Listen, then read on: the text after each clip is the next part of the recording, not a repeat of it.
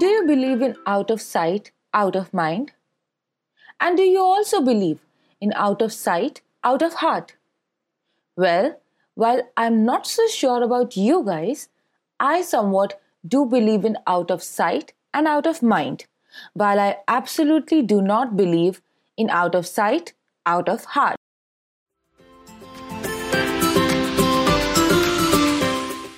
Hey guys, what's up?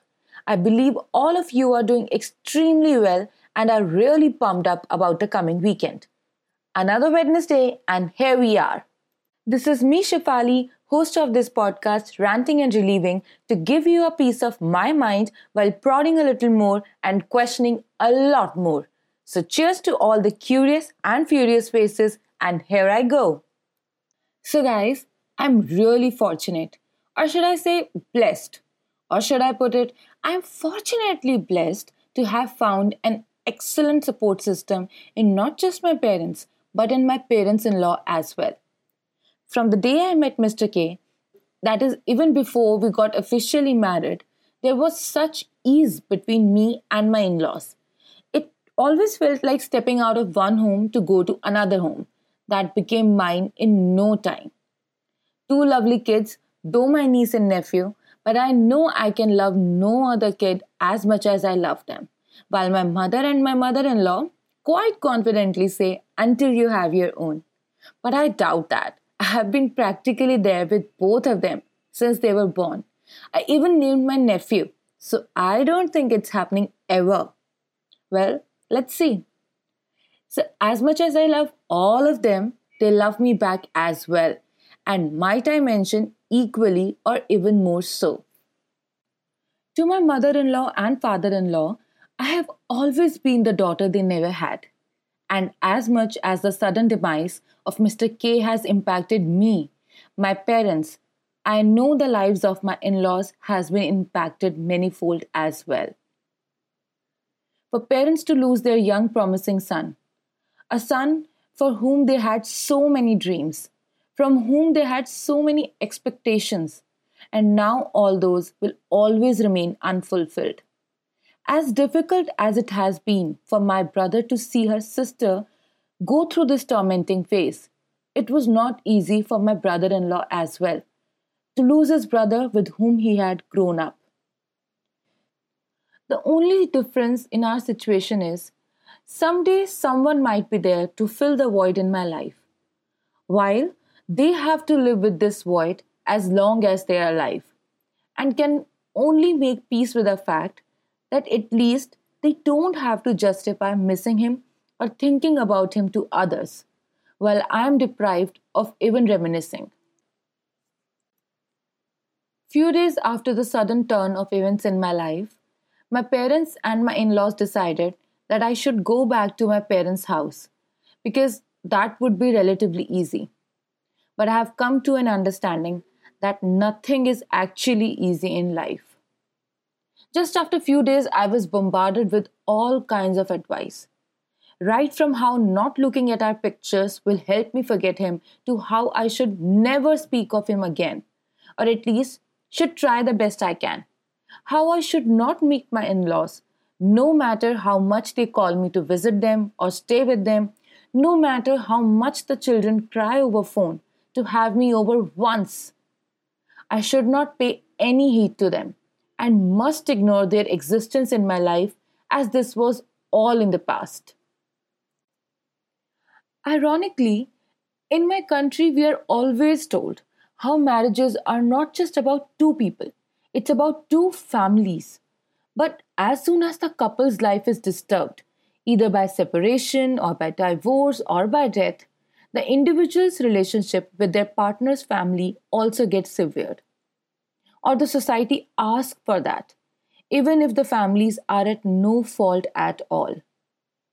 In my case, who should I have blamed? And if my in laws are not at fault, why must I not see them?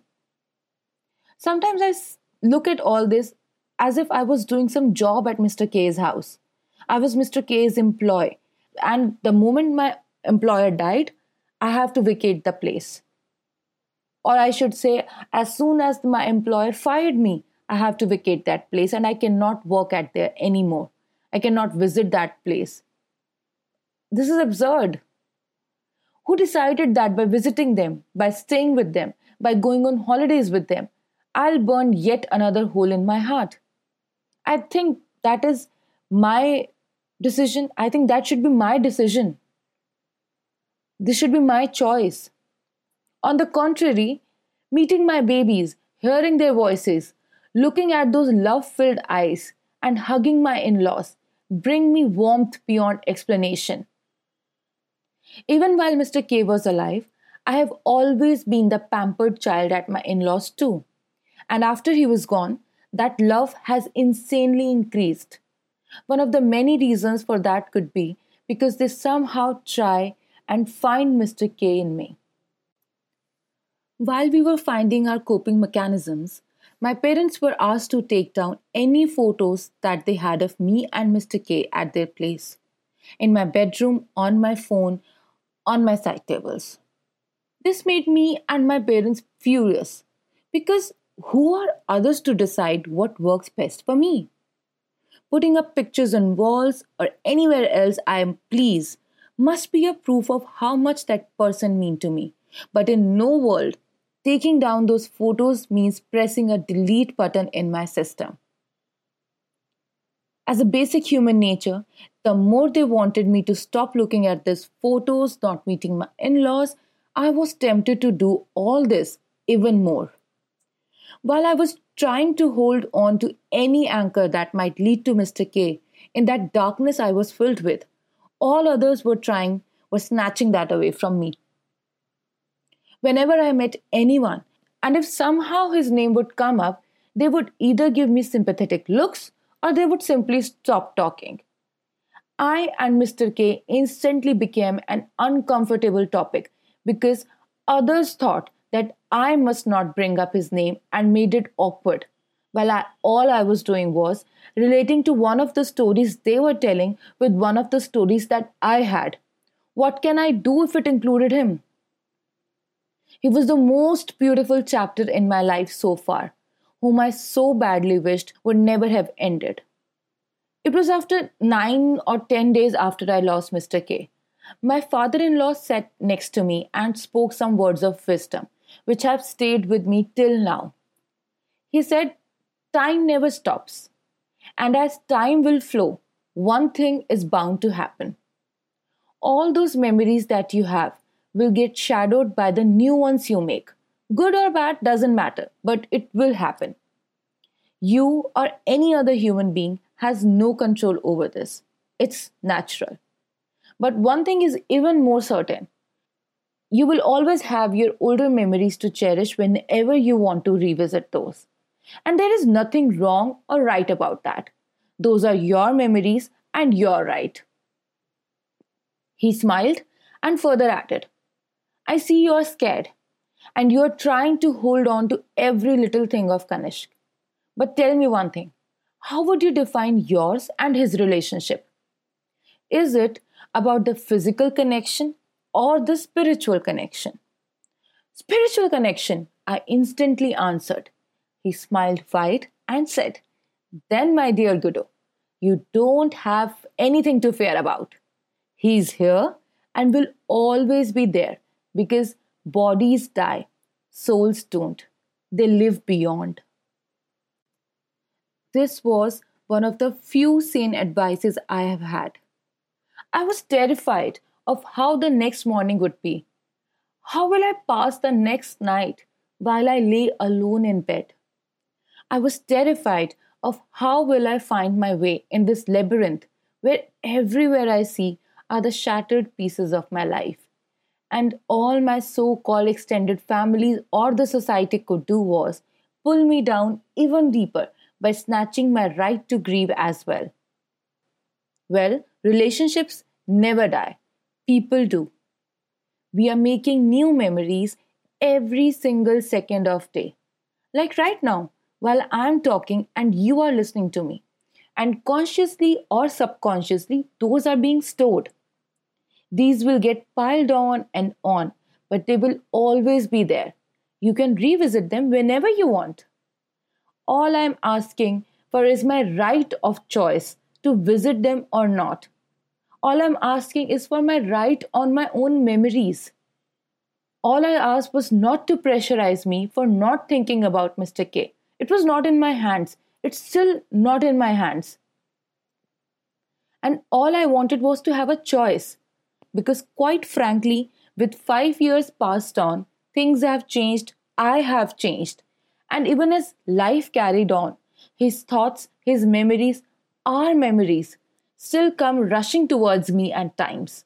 And I can't help but rejoice about all the wonderful times we had. Because, as I always say, out of sight might mean out of mind, but it can never mean out of heart.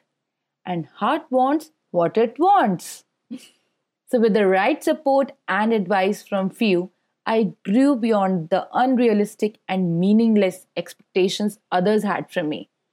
Who cares, even if I don't fit in their world, in their molds? Mr. K always said to me, one has to stand for their own selves. Other can support you or pull you down, but it's you who has to stand for yourself. So I did it. Yay! But God knows, there must be many who are still stuck, who are still proving themselves, who are still trying to fit in guys we really need to understand that this is not a universal phenomena or universal standard set by the time and everybody that this basic formula will work for any everyone to get over their grief this not looking not talking about the people we have lost or people we have lost in our lives might work for few but it doesn't work for everybody when two people cannot be same their coping mechanisms cannot be same as well and we must understand this now. It's high time. Thus, a request, guys if you have been judgmental towards anyone for reminiscing their lost partners, parents, siblings, children, then don't be so harsh. Let them be. Let them have that right of choice, right to grieve. Let it be their pain, their way. And my dear Indian society, an even more humble request to you Please, let me be, let them be. Let the women in our society be. Don't mistake us talking about our happy memories from our past as an indicator of how we are stuck in the past. It just shows we had a great time back then, which we like to revisit time and again. It just means we accept our past wholeheartedly we are proud of what we have made of our lives after that and are at peace with our own selves. That's it. As simple as it is. That's it. So, what are your thoughts on this? Have you faced these similar challenges? Or do you know someone who has?